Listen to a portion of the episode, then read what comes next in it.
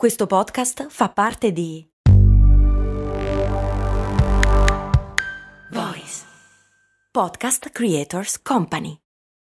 Nuova Hyundai Tucson Full Hybrid. È qui, ancora più efficiente, grazie ai motori ibridi di ultima generazione e con un innovativo display da 12,3 pollici. Per fortuna che c'è Tucson. Nuova Hyundai Tucson Full Hybrid. Fino a 5.700 euro di vantaggi grazie all'ecobonus statale, con rottamazione e finanziamento Hyundai Plus. Scoprila nelle versioni plug-in, full e mild hybrid. Annuncio promozionale. Offerta valida fino al 30 giugno, fino ad esaurimento fondi. Scopri info, condizioni e limitazioni su Hyundai.it.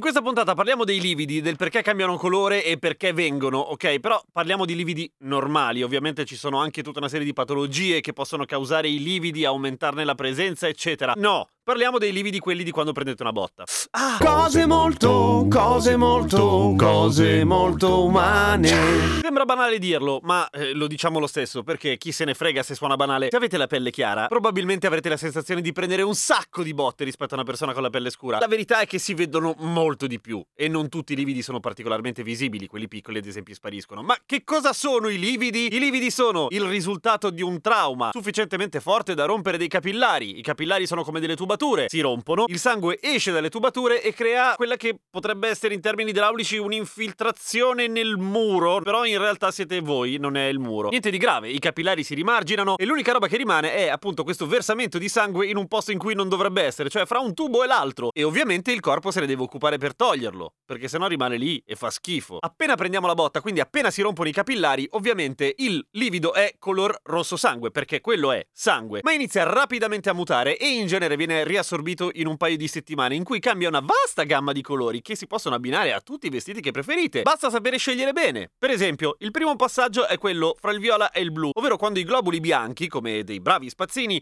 iniziano a prendersi cura e a separare l'eme, cioè la parte non proteica dell'emoglobina, e la globina, ovviamente. La globina viene spaccata a sua volta in due aminoacidi che a questo punto, come rifiuti, vengono portati in discarica dai globuli bianchi e loro se ne vanno. Rimane l'eme, che diventa emosiderina, che essendo in in buona parte ferro, è marroncina, anche se in realtà non è perfettamente visibile, diciamo che rimane sotto, perché quello che si vede di più, ciò che rimane lì a degradarsi, viene lavorato da degli enzimi che appunto si danno da fare per smontarlo pezzo per pezzo, finché rimane una roba che si chiama biliverdina, e non immaginerete mai di che colore è. Arrivano gli enzimi esperti di biliverdina e la smontano ancora, tolgono altre molecole, lasciano per terra della bilirubina, che è gialla, e si intona di brutto coi taxi anni 80. Per cui se a un certo punto ti trovi un brutto, grosso, livido, giallo, è un buon segno, perché siamo quasi alla fine. Infatti la bilirubina viene mandata direttamente in discarica, cioè il fegato. A quel punto rimane il residuo dell'emosiderina, quella marrone di prima, vi ricordate? Quella è l'ultima parte che va via. La macchia marrone che di solito però non è tanto intensa di colore, per cui bene o male si capisce che sta per andare via. Cosa bisogna fare per non farsi venire i lividi? Beh, stai attento, porca miseria, quelli sono spigoli, ti fai male. Oppure metti del ghiaccio quando prendi una botta. Però attenti perché quella che si chiama la crioterapia, cioè mettere il ghiaccio non appena hai preso un trauma, serve a ridurre un po' l'infiammazione. L'infiammazione non è altro che la risposta molto saggia da parte del nostro corpo di portare lì del sangue e far lavorare per